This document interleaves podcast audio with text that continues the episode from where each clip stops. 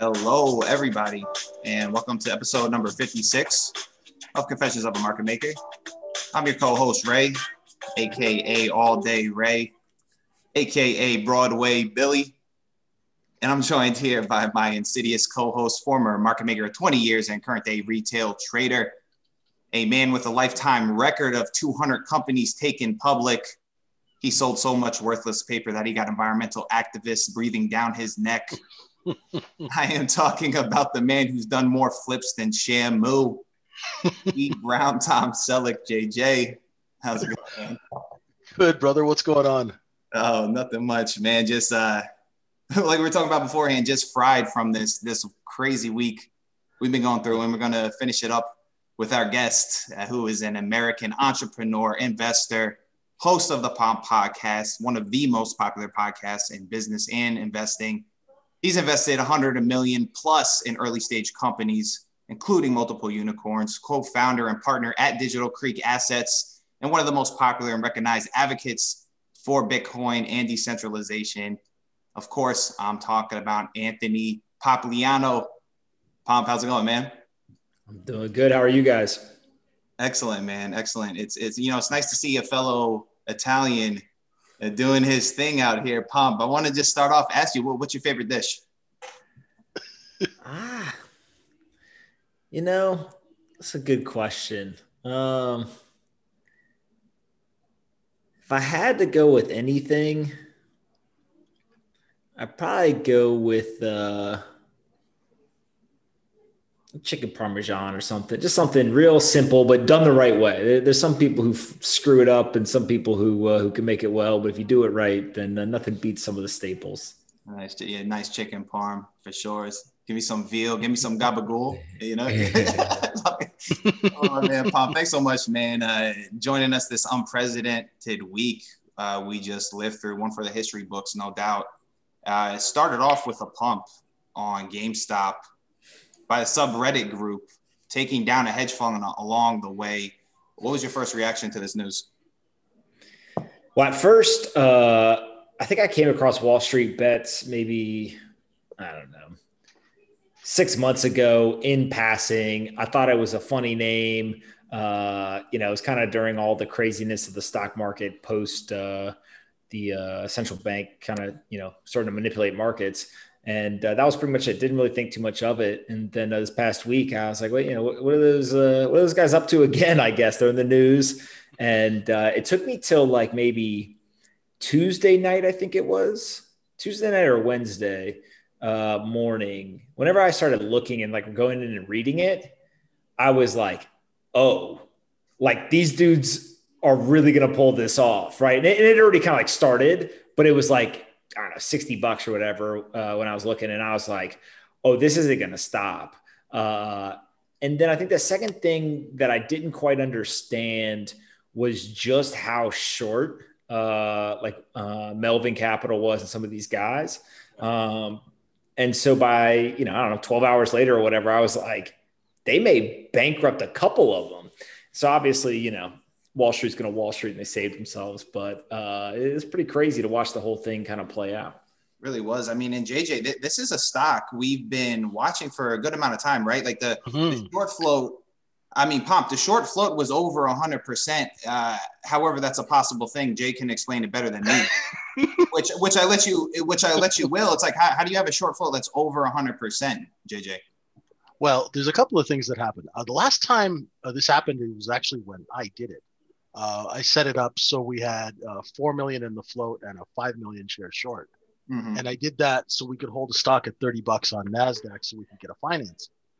Um, but I haven't seen one of those in a while.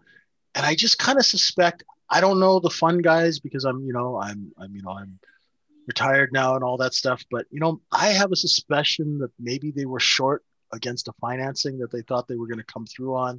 Because mm-hmm. you always like to lean on a company to push the thing down, to get paper cheaper. And maybe the company told them to go pound sand. And right at the worst possible time, month end, bada bing, bada boom, this retail just tsunami comes in, you know, and everyone's hooped. The clearing firms are upside down. And I could just see the clearing firms, all these old guys sitting around going, the fuck is Reddit? You know, because, you know, why are we so offside? What the hell is this Reddit? Right? Who is that? Right? Yeah. You know? So, J J, why, why does the end of the month matter so much? Uh, because generally people like to square off their books. I mean, you run, you run money, right? Mm-hmm. Uh, so there's a lot of these guys that are, that are running on margin and stuff like that. And, um, a lot of times I would use uh, a market maker's inventory or a Swiss bank to hide a short position for a couple of months. So at the end of the quarter, they got to get it off their books, right? Um, so, you know, something like that could happen. And month end is a great time to do short squeezes because market makers don't want to go crazy on the risk and short to retail. So they'll sell the minimum at, at the offer and just lift, lift, lift, lift, lift. And um, that way you can really, you know, you can do some damage. Yeah, uh, at month end if you properly manipulate a short. And this thing, I'm not saying it was manipulated, far be it, but it's just human nature. Um, everybody just jumped on it. And I, I'm sure, you know, people at D T C and C N N, like they were just probably just freaking out. Yeah, you know, I could yeah. just imagine what it was like inside the clearing firms. Yeah, insane. And, and, and, you know, I've heard on top of it as well that I guess one of the theories out there is that some of the other funds could have smelt some like blood in the water type and, and joined this to like, hey, okay, we can take some of the competition out. You think that's uh, plausible, Jay? Mm-hmm. Yeah, for sure. When there's right? blood in the water, the sharks will come. Yeah, yeah, for sure. So just a reminder to the listeners, if you guys would like to trade alongside J J, myself, and a supportive community of traders, we trade futures, equities, and options. Join us at micro e futures dot com. Pomp, uh, this has to be a uh, one-off type of event, right? I mean, with uh, all the money, right? This is what I'm thinking during this time, right? Like, all the Wall Street bets plus retail money that's behind this type of movement, this can't equal the amount of money that these funds have. Uh, do you see this being a continuing trend where, they, okay, these guys can do some damage to Wall Street? Yeah, well, I think there's three different kind of analysis, right? So one is uh, psychologically, uh, absolutely. Retail has weaponized investing and, uh, you know, I mean, there's people posting saying, I don't care if I lose all my money or not, I ain't selling. How do you, you know, literally, how do you uh, compete with somebody, right? I always tell people, like, it's one thing to go into a fist fight with somebody if they think they're in a fist fight and they're going to, uh, to you know, stop fighting at some point. It's another thing if you're thinking that you're walking into a fist fight and that person thinks they're fighting for their life, right? Because they're literally, one of you is going to die. And yep. so I think that like, that's kind of the, the mentality here from some of these uh, folks uh, just psychologically. And, and so I think that you've really, really got to pay attention to that because now you got irrational actors in the market, right? And so that changes some stuff. Uh, the second thing is absolutely what you're saying. Like, you know, look, it's great. You can have uh, the retail investors, um, you know, with their capital, but you, you need somebody who's trading the momentum or somebody who is kind of amplifying what they're doing, right? There's no way that, Um, you know, guys who are buying fifty thousand dollars worth of options or one hundred thousand dollars worth of options should be able to push a, you know, multi-billion dollar hedge fund around. Um, and so th- there's definitely other people. I, I don't know if I would go as far as say like they're colluding together. I, I don't think that's the case, but definitely there's people who see uh, order flows and, you know, obviously Citadel's front running all the Robinhood stuff um, that can really kind of get behind and, and, and just amplify what they're trying to do, uh, whether they realize it or not. Uh, and then the third thing is, uh, I think that the attack here, um, Wall Street is very much, uh, they're a bully, right? And so when they bully people, what they expect is those people to lay down. And right now they're bullying somebody and they basically got punched back in the nose. Mm-hmm. And so now what they're all doing is they're all, you know, turning around, squaring up to the threat, and they're all going to be on guard. But I actually don't think that they're going to get punched in the nose again. What I think people are going to do is they're literally just going to leave the stock market and they're going to go play uh, in crypto land, right? Like, wh- why would you continue to play in the stock market if uh, there is a decentralized digital ecosystem where you can trade twenty-four seven, three sixty-five? The volatility is way higher. Uh, there's way less um, kind of trading volume. Uh, so if you're going to manipulate stuff or whatever, like you're going to be easier said there than, uh, than anywhere else because market structure. Um, and then also uh, there's way less of kind of the uh, electronic trading of the hedge funds, of kind of all the like nasty stuff that happens in the stock market that people don't like to talk about. there's very little of that going on in crypto. And so I just think that naturally, like if you're a trader who's looking to uh, clip points or, uh, or, or drive returns, you're just going to leave and you're just going to go find something else to play with. Um, and to me, that's actually going to be super detrimental, because if enough people do it, that business model of taking advantage of the retail trade on the stock market ends up actually crippling them more than anything, because their cash flow goes away. Right. Um, and so, you know, we'll, we'll see kind of how all this plays out, how long it takes, whatever. But that, that's probably the three things that I think are likely to happen. Yeah, for sure. And that's something I was going to bring up to you, is that this whole movement seems uh, a great selling point for decentralization, a great selling point for Bitcoin, crypto in general. I mean, especially with what Robinhood did, which seems so blasphemous to me that that's their target demographic, and they shut off the buy button. Uh, Pomp, what, how, try to put yourself in their shoes. Like, what are they thinking? Are they getting leaned on by somebody? I, I'm assuming they're getting leaned on by somebody, right? Yeah, look, I, I think that, um, you know, there's two things, right? So uh, let's walk through two separate scenarios. Uh, Robinhood yesterday um, and uh, Coinbase today, right? And Kraken and a couple other crypto exchanges. So what Robinhood did was Robinhood basically uh, shut off the um, trading of specific securities, not all, but specific ones, and then also forced liquidated some people as well. And so what it comes out later is like, basically they were about to go bankrupt, right? Like they were about to be out of money. And, and so they pulled on all their credit lines. They had no more cash. And so literally overnight, they went out, they got more credit lines. They could raise a billion dollars in equity capital. Like, I mean, this is serious stuff, right? And so when you see that happen, you realize that I don't think anyone uh, from the hedge funds called necessarily and was like, you know, shut down the trading. Now, do I think that there was conversations around slow it down and, you know, do all that? Sure.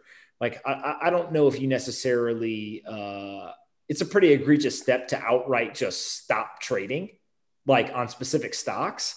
Um, and so to me, like, that's probably more likely they just wanted to avoid any kind of like bankruptcy situation or, or like really, really bad cash crunch.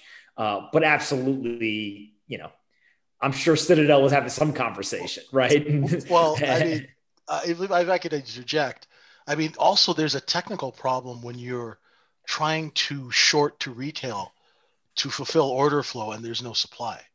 So for a market maker at month end, the risk is just out of the control. And now we only have ten market makers of any size. In the old days, we used to have a red book with hundreds of market makers to spread the risk around. Now we got ten firms. Each one of them has a risk control department. So if something's thin and, and it's very, it's very hard to short to retail, because you short, you know, a thousand shares at three hundred bucks, the next thing you know, you're three fifty bid and you're offside thirty dollars. And you got order flow coming in all over the place. How are these guys, can, how can they give you liquidity? So they had, they had to slow it down, right? Um, and you know what? C Y A is the number one thing in the brokerage industry, right? Cover your ass, right? Yeah. I, I think the other thing too that we've got to remember is, like, if you then look at Coinbase, uh, Kraken, um, even Binance, a couple of these guys, uh, they went down or they restricted trading, disabled trading, however you want to kind of, uh, whatever vernacular you want to use. But that was pure. Uh, there's so many people signing up. There's so much trading volume that our systems can't keep up. Yeah. So that has nothing to do with an individual, you know, asset, right? They didn't say, "Hey, you got to stop trading Bitcoin, but you can trade these other ones." It, it was literally just, we literally cannot handle this much order flow. We cannot handle these many new people signing up. And so uh, I don't think that's what was happening at Robinhood, right? Like, I think it's important to kind of understand the difference between those two things, uh, because one is an intentional, um, you know, for whatever reason, it's still manipulation of a market, because you're basically t- taking out on a security by security basis demand uh, from the market. Uh, the other is just, as a product, we literally have to, you know, wave the white flag, and we can't handle this much order flow. Uh, and so, you know, we've got to scale up to be able to handle it. Uh, and it'll take us an hour or two. Mm-hmm. All right, Pomp, you, you manage assets. So I know you understand how important risk management is. Uh, a lot of these Reddit traders, as we've seen, uh, we even talked about a little bit of the fanaticism, right? I'm not selling no matter what. They're YOLO trading. We got a lot new to trading.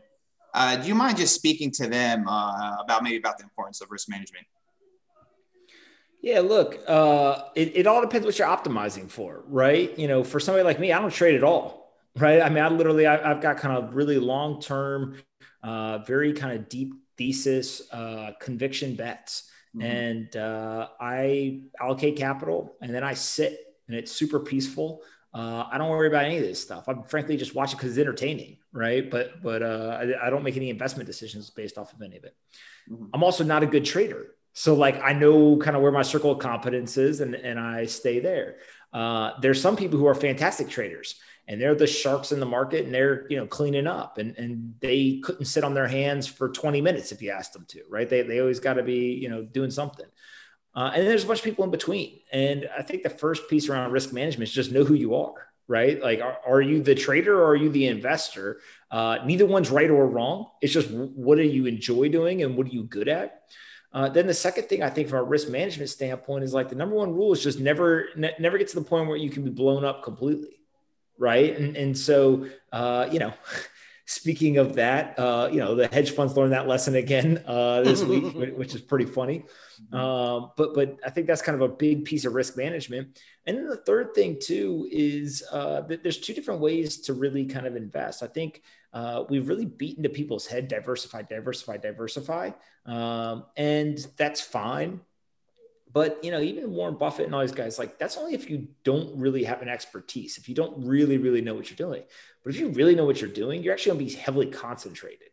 And so that doesn't mean that, hey, you just got off your couch, you got a Robinhood account, and like all of a sudden you should think that you're an expert. You should go, you know, YOLO long into a concentrated position. It just means that understand, like, as you build up an expertise and as you feel like you're starting to, to uh, really get an edge or, or an advantage somewhere, you don't want to have five hundred positions, right? You know, you, you're probably better off just understanding, hey, here's the five things I believe in and just watching them really closely. And so I think that people just generally uh, should follow kind of what I consider like timeless investing and, and financial advice. Uh, frankly, because it's just time, it's timeless for a reason, right? Because it works. And so don't like, don't try to outsmart people um, or, or be smarter than uh, the market. Just do the things that people know work and uh, stop trying to all get rich tomorrow and, and just kind of, you know, win each day and you'll be fine.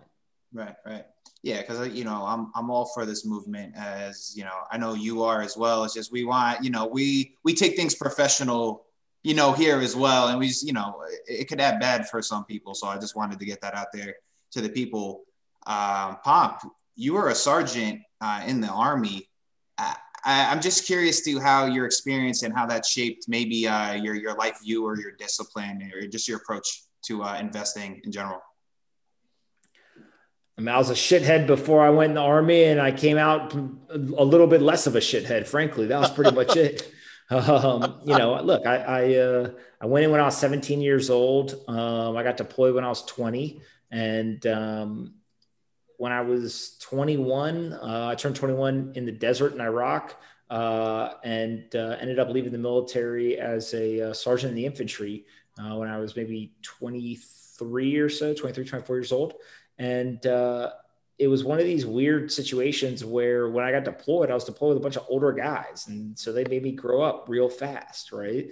I was worried about what parties and uh, and girls and all that. These guys are worried about their mortgages, their wives, their kids. Like, you just being around that for a year uh, in kind of a, you know, combat uh, heavy area that is very much just like life and death and like very serious in some ways. Um, you just realize like, hey man, like there's like real life out there, you know, once, uh, once you get done with college and all that. And I think the other thing that it taught me is, uh, is what I consider to be the most important lesson in life, which is like, we're all going to die. Like we all die. That's it. Game over. And, uh, and so you, you really got to value time. Um, and, and I always ask people like, you know, uh, I meet a lot of young kids, especially, and I always say to them like, cool, you want to be, uh, you want to be rich, right? And they're like, yeah, yeah, yeah I want to be rich. I say, why? And most of them don't have a good answer, right? But the, the one answer that I hear every once in a while, which I think is actually the purest answer, is because I want more time. And so what you start to realize is you're trading time for money or money for time. And uh, that's actually a pretty good reason to want to have a lot of money is you get a lot more of your time back. Um, but I think that there's people who want, you know, want a freaking Maserati or a watch or impress somebody or whatever. Like, you know, if that's what's driving you, sure, that that'll, you know, be a motivator for some period of time. But at at uh, at some point, what else are you going to buy? Right. I, I tell, I ask people all the time, all right, cool. If I give you a hundred million dollars, what are you going to buy? Like a jet. I'm like, all right, so you spent five million dollars. Now you got ninety-five million left. Right. What are you going to buy? Well, I buy a yacht. Okay. twenty million. Okay. You still got three fourths of the money left. Right. Like, what are you going to spend a hundred million dollars on? And then, you know, then they're like, oh, I'm going to buy, and they start coming up with like crazy stuff. And I'm like, I thought you needed a hundred million dollars to retire. Right. Like you, you just, you're crazy. And so I think it's just people need to, you know, it's good to have goals and be aspirational and and, uh, and kind of motivate. I think we all are. It's just a matter of understanding kind of like why, like why do you want to do this? And and then it's easy, right? Because then once you know why and you understand, like, okay, if I want to retire and um, you know, let's say I'm a twenty-five year old kid, I want to retire. Cool. How much money is that going to take? Right. And they think it's some crazy number, right? They're like, I need a hundred million. That's kind of my point. It's like, well, you actually probably don't need a hundred million dollars to retire. Right. Like, maybe your number is five million.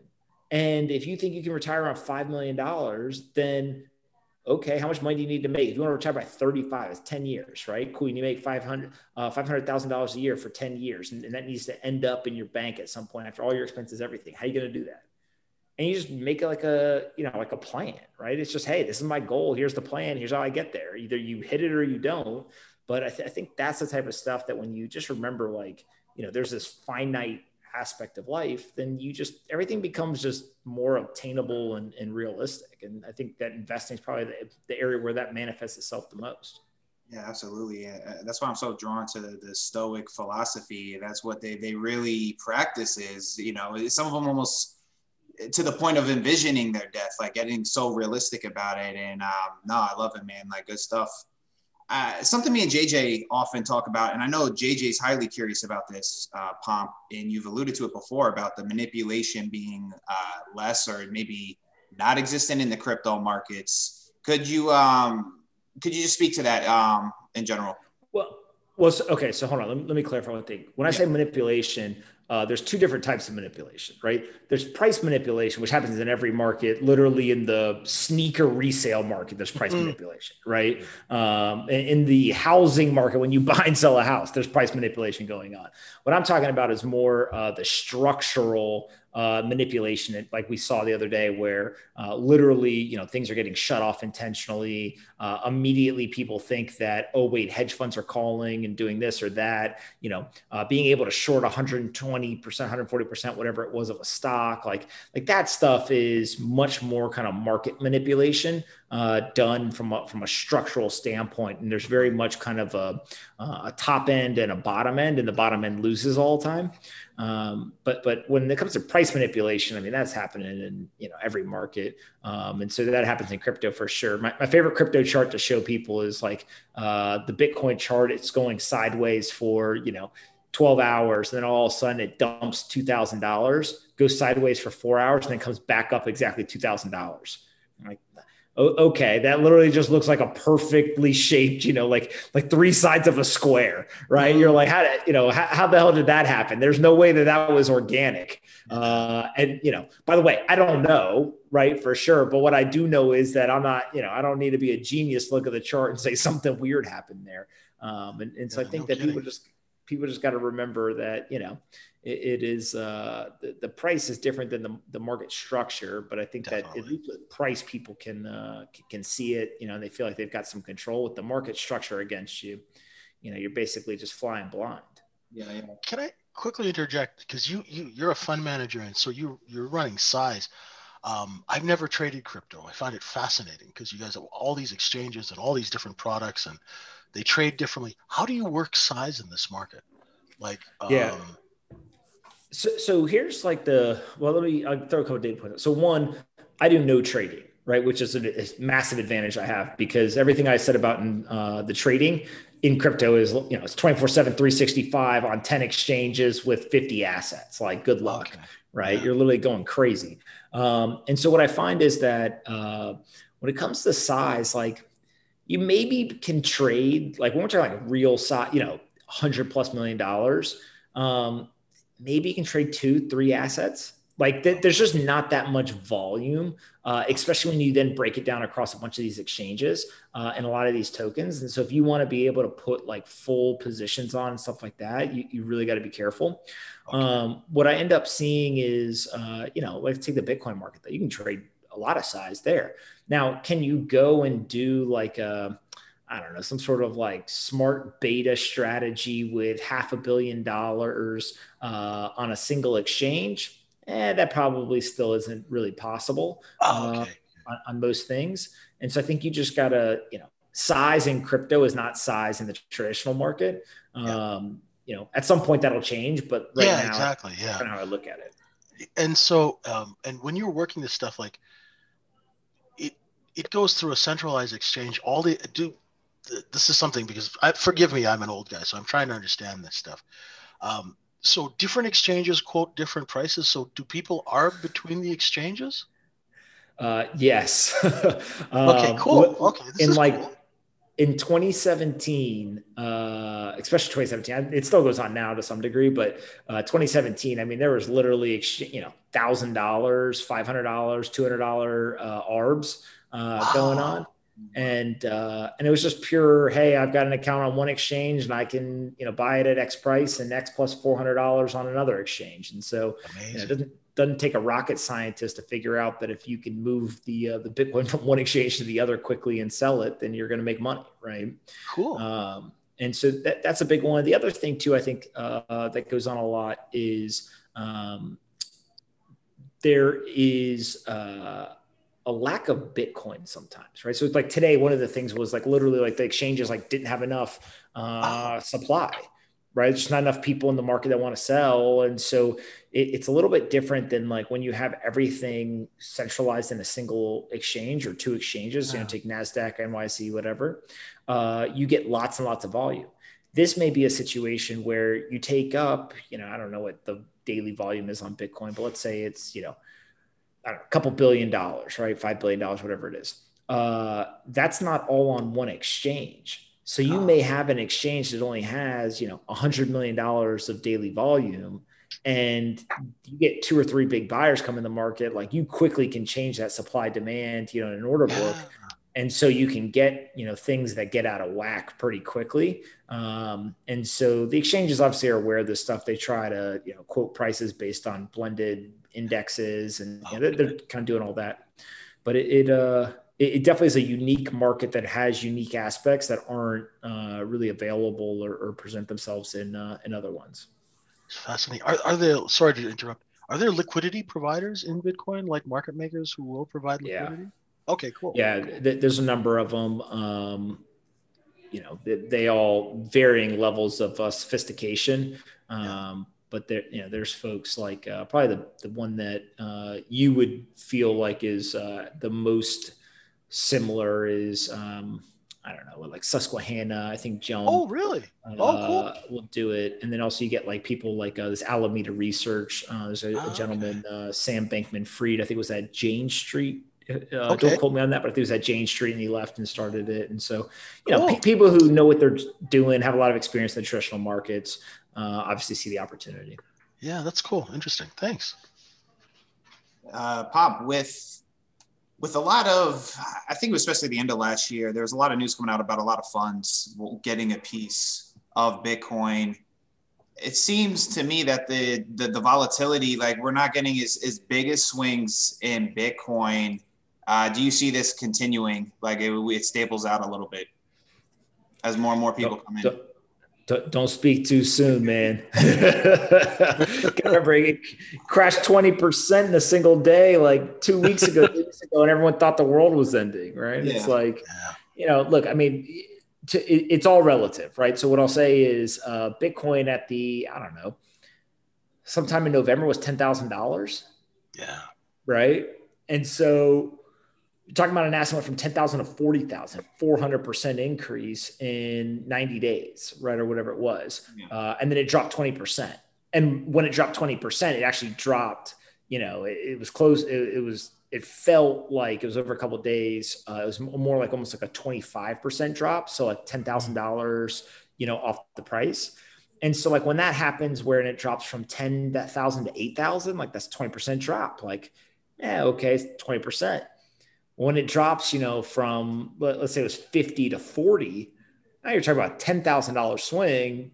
That feels pretty different, right? And so I think that uh, the percentages um, are are getting a little bit smaller, but now it's bigger dollar amounts. And so, you know, you can imagine if you're the the guy who comes in and goes, oh, I'll just buy one Bitcoin, right? You buy it for you know, forty thousand dollars and it drops all the way to thirty. Like I just lost ten thousand dollars. Yeah. Well, that, that was the price of a single Bitcoin, you know, uh, ninety days ago. And so um, I think that it, it's, uh, it's something to watch, but I do think that as you get more liquidity in the market uh, through more adoption and more diversified holdings, uh, you'll get more utility out of it and you'll get less, uh, less volatility. Yeah. Well, you know, like I mentioned to you earlier, uh, I was a professional poker player uh, firsthand. And I, I feel like poker players had to been some of like the first adopters really because of the of the use case, especially being an American online poker player. A lot of times you had to transact through Bitcoin. So uh, yeah, I just think back to those days, man. And, and that's what I mentioned with the volatility. It's like, it's not what it, it used to be, you know, it's uh, settling down. People are coming into it. It's great to see, man. And um, Elon uh, has been a supporter of B T C. It's the only thing in his Twitter bio, at least last time I checked. I know he did that today. Oh, man. And you said uh, Tesla and SpaceX adding B T C to their balance sheet is now inevitable. Uh, your conviction is pretty strong here, huh? I don't know when he's going to announce it. I don't know, you know, that they're going to do it, but uh, I feel like it's, um, I would be shocked if we end this year and Tesla hasn't put in Bitcoin on their balance sheet. Shocked. Um, and really it just comes down to um, he understands it. Like he didn't, now he does. And now that he understands it, you just can't learn about this stuff and walk away and be like, hmm, I know about it. I have, you know, half a billion dollars. I'm not going to put any of it in Bitcoin. Like that just doesn't happen, right? Like if you understand and you have access to capital, you convert the dollars into Bitcoin. And so uh, I don't know how much cash they have on their balance sheet, but it, it's not five dollars, right? It's a lot of money. And, uh, and so I have no doubt that he's going to do it. Even, even if he literally does half a percent and he does it as a complete marketing gimmick just to get all the Bitcoiners to be Tesla fanboys, yeah. uh, he's still going to do it. Right. So like why he does it, people will debate, is it healthy? Is it not? Whatever. But like, I just don't see a world where he doesn't do it now. Yeah. Yeah, man. We, we got, we got people like yourself, uh, Winklevoss twins, Uh, Chamath, uh, Dave Portnoy, you know, sticking up for this movement, you know, like champion of the people. Uh, that's that's what it's coming across as, you know. Do you think it feels like to me this like a, a changing of the guard is coming here from like a cultural, societal standpoint? Are you uh, feeling seeing things the same way? Yeah, look, I think everyone you just mentioned has uh, two things in common, right? They all have a chip on their shoulder for whatever the reason is, but they're all uh, from a personality standpoint, like probably pretty more similar than not, right? In terms of just, uh, you know, type A personalities, chip on their shoulder, um, have something to prove, don't mind kind of being uh, put in these uncomfortable positions in public, all that kind of stuff. Uh, I, I would even go as far as to say uh, all of them and me are loud and brash and, you know, all that kind of stuff. Uh, the second thing, though, is uh, they're all students of the internet, right? Or, or, or citizens of the internet in some form or fashion. And so uh, some of them are a little bit older than others. Um, I, I like to say actually in that group, I'm probably the youngest. So, you know, all those old guys, but uh, I, I think that, um, you know, it, it's just, they understand the internet, right? And so whether it's the memes and the GIFs, whether it's uh, just the way to kind of talk shit on the internet or Uh, the way to kind of appeal to people, the the populism that that kind of pervades in some of these situations, the standing up for the little guy, like all those things are just, if you're a citizen of the internet, like you know this stuff, and uh, and you see it, right? Like if I see Dave Portnoy about to get into the you know in the mud with somebody, I'm just like, whoever the person is, like, yo, don't you're you're about to fight the expert, like don't do it, right? Like what are you thinking? Are you crazy? And so like, you know, a perfect example is like Steve Cohen the other day, right? Or two days ago or whatever, started chirping. And I was like, dude, you were about to get dragged on the internet harder than you've ever been dragged before. And you have no clue what's coming, right? So it's just like at some point, like I tweeted uh, earlier that day, I tweeted, I was like, don't fuck with the internet, right? Just like when it's time for the internet to, to you know, play, the internet is undefeated. And so you just don't want to kind of get on the wrong side of, you know, forget that group you mentioned, like just anybody that that has any sort of audience on the internet. Yeah, yeah, it's incredible. When when people point out this uh, movement, Pomp, this Wall Street Bets, taking out hedge funds, uh, and along with other numerous points, um, being a sign that we could be in a bubble. What is what is your take on that? Sure, it, it uh, seems like we've been in a bubble for the last decade. They've been saying that over and over and over again. But yeah. uh, somehow the bubble never popped, right? So, you know, what, whatever. Um, I, I'm a big uh, let the free market reign and uh, everyone just open the markets, let everybody play, and uh, the market will be the referee. If you're an idiot and you buy overvalued stocks, then you're going to lose money. If you're an idiot and you sit on the sidelines because you think the stocks are going to correct and they don't correct, then you're going to lose, right? Like mm-hmm. it, it's uh, this whole idea. I, I saw, I'll, I'll give you a great one. I saw Senator Warren is asking the S E C to make sure that stock prices represent fundamentals. Yeah, that was a hoot. Like, okay, so just so we're clear, we're going to allow the regulators, right? And by the way, I actually don't think the regulators want to do that, right? I'd like, I think the, the regulators would be the first people to be like, no, we're not playing this game. Like, that is not something we're going to do. But just like, you know, it, it, it just shows, I think, um, uh, a lack of respect in some ways of like how difficult that is, right? Like, you know, so GameStop, right? I don't know what it's trading at, fifty billion or forty billion, whatever the hell it is, right? Like, what's it worth? I don't know. It, it, fifty billion seems pretty high, right? Like, sure. uh, zero seems pretty low. So like, I don't know, somewhere between zero and fifty, like, you know, it's just like, how, how do you kind of determine this stuff? And that's ultimately like, my opinion doesn't matter, right? Neither does anybody else's. It's like the market's going to decide what the value of the company is. And sure, sometimes it gets overheated, sometimes it's undervalued, but people are going to wager trillions of dollars on these prices. Uh, and the market will be the referee or the judge. Like, awesome. Exactly. Yeah. Market's, market's always right. Pomp, I got some listener questions for us. We'll wrap it up here with some listener questions.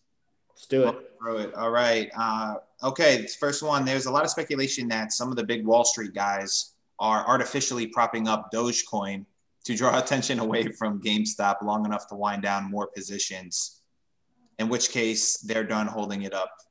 Um, it would head right back to where it came from. What are your thoughts? Uh, if we were doing like a, uh, like a buy or sell on that rumor, I'm a seller of that rumor.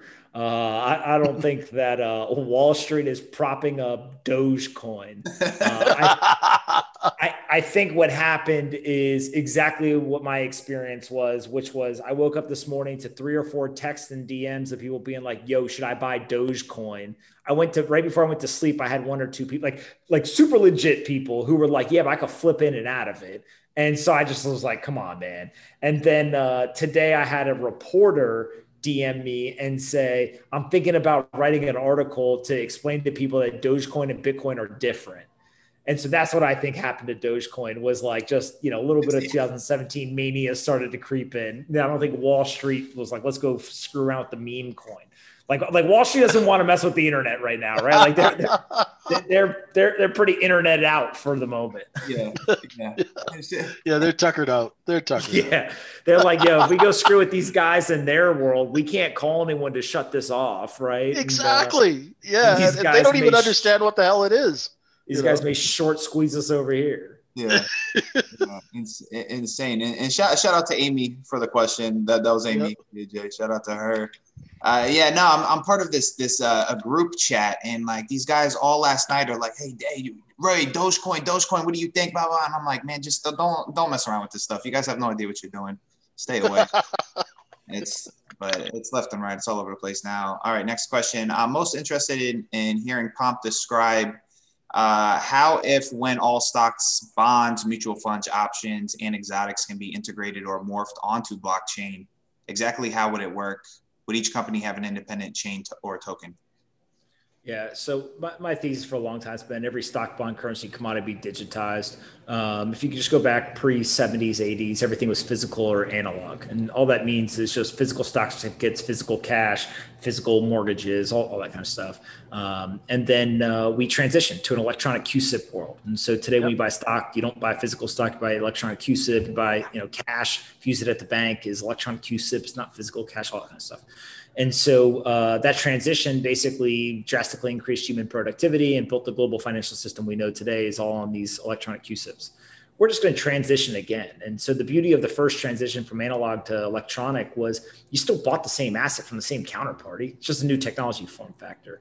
Same thing here, right? It's, you're, you're still going to buy a stock. You're still going to buy a bond, a currency, whatever. It's just going to be in this digital form factor rather than these electronic CUSIPs. And so when it's digital, I think it'll be decentralized. Um, and my guess is that uh, each company won't have their own chain or anything crazy like that. It'll just be kind of a standard, you know, open protocol, similar to like the internet. Um, it'll just be kind of, you know, maybe it's one, maybe it's five, whatever it ends up being, uh, that it's just these open standards that uh, everyone can tap into. And the beauty is that it doesn't matter who you are, where you're born, which education, your, you know, wealth, and any of that stuff. Just so you get an internet connection, you're in the game. And, uh, and I think that's going to be great for, uh, for just kind of humanity in general. Exactly. And I think from a storage standpoint, I having about four or five Rubbermaid bins full of worthless stock certificates uh, that are nothing more than wallpaper now. You know, that's just environmentally not friendly, right? So yeah, no, this is beautiful. I, I'm I'm an old guy, and I'm just fascinated how you guys created a market out of thin air, and it got like so intense. And now you got institutions kind of nipped, going, "What the hell is this? Maybe we should buy some." You know, hey, what is this? I don't know. Just buy some, you know, and that's how it works on these desks. You know, they're, what is that? I don't know. Reddit, Reddit, Schmeddit, buy it, you know, and, um, and it's good. It's really good because this system, and I've been in it for a while, uh, it needs, it needs a good shakeup. I got a good kick in the ass this week. It was fun to watch, you know. I, I, I think it's just getting warmed up. So that's the fun part. Yeah, exactly. Yeah. I'm just, it's, it's a show. I love this. It's, it's great entertainment. Yeah, it really is. It really is. Next question, uh, exchanges, uh, the K Y C and the A M L rules, uh, how to stay anonymous in the U S and still compliant. Boomers don't use V P Ns and Proton Mail. How will that process work? Uh, I'm out of my league on that one. I don't know. Um, look, you know, I, I uh, people know that I like Bitcoin. Uh, it's pretty obvious. Um, and so I don't think I'm going anywhere anonymously or, uh, or under any kind of pseudonym. So, uh, I, uh, I got my real name. I got K Y C A M L'd all over the place. And uh, good news is that uh, I don't do any dumb shit. So uh, so I'm in the clear. But uh, there's there's people who are probably way, way better at it than me. Uh, off the top of my head, the two people that probably come to mind is uh, Matt O'Dell and uh, Marty Bent are two guys. They've got a, uh, a podcast and, uh, and they put out great content on Twitter and stuff like that. They, they're probably uh, much better suited to kind of help with that stuff. Yeah, good stuff. All right. I have so many coins on so many different exchanges, some probably out of business, and wallets with those crazy lists of words. And I have a ledger thing. I mean, can we simplify this stuff? I'm pretty good with computers. And between my son and I, we have two kick-ass computers that should be mining coins. Is there any suggestions that are worth the hassle? Basically, what's his future view?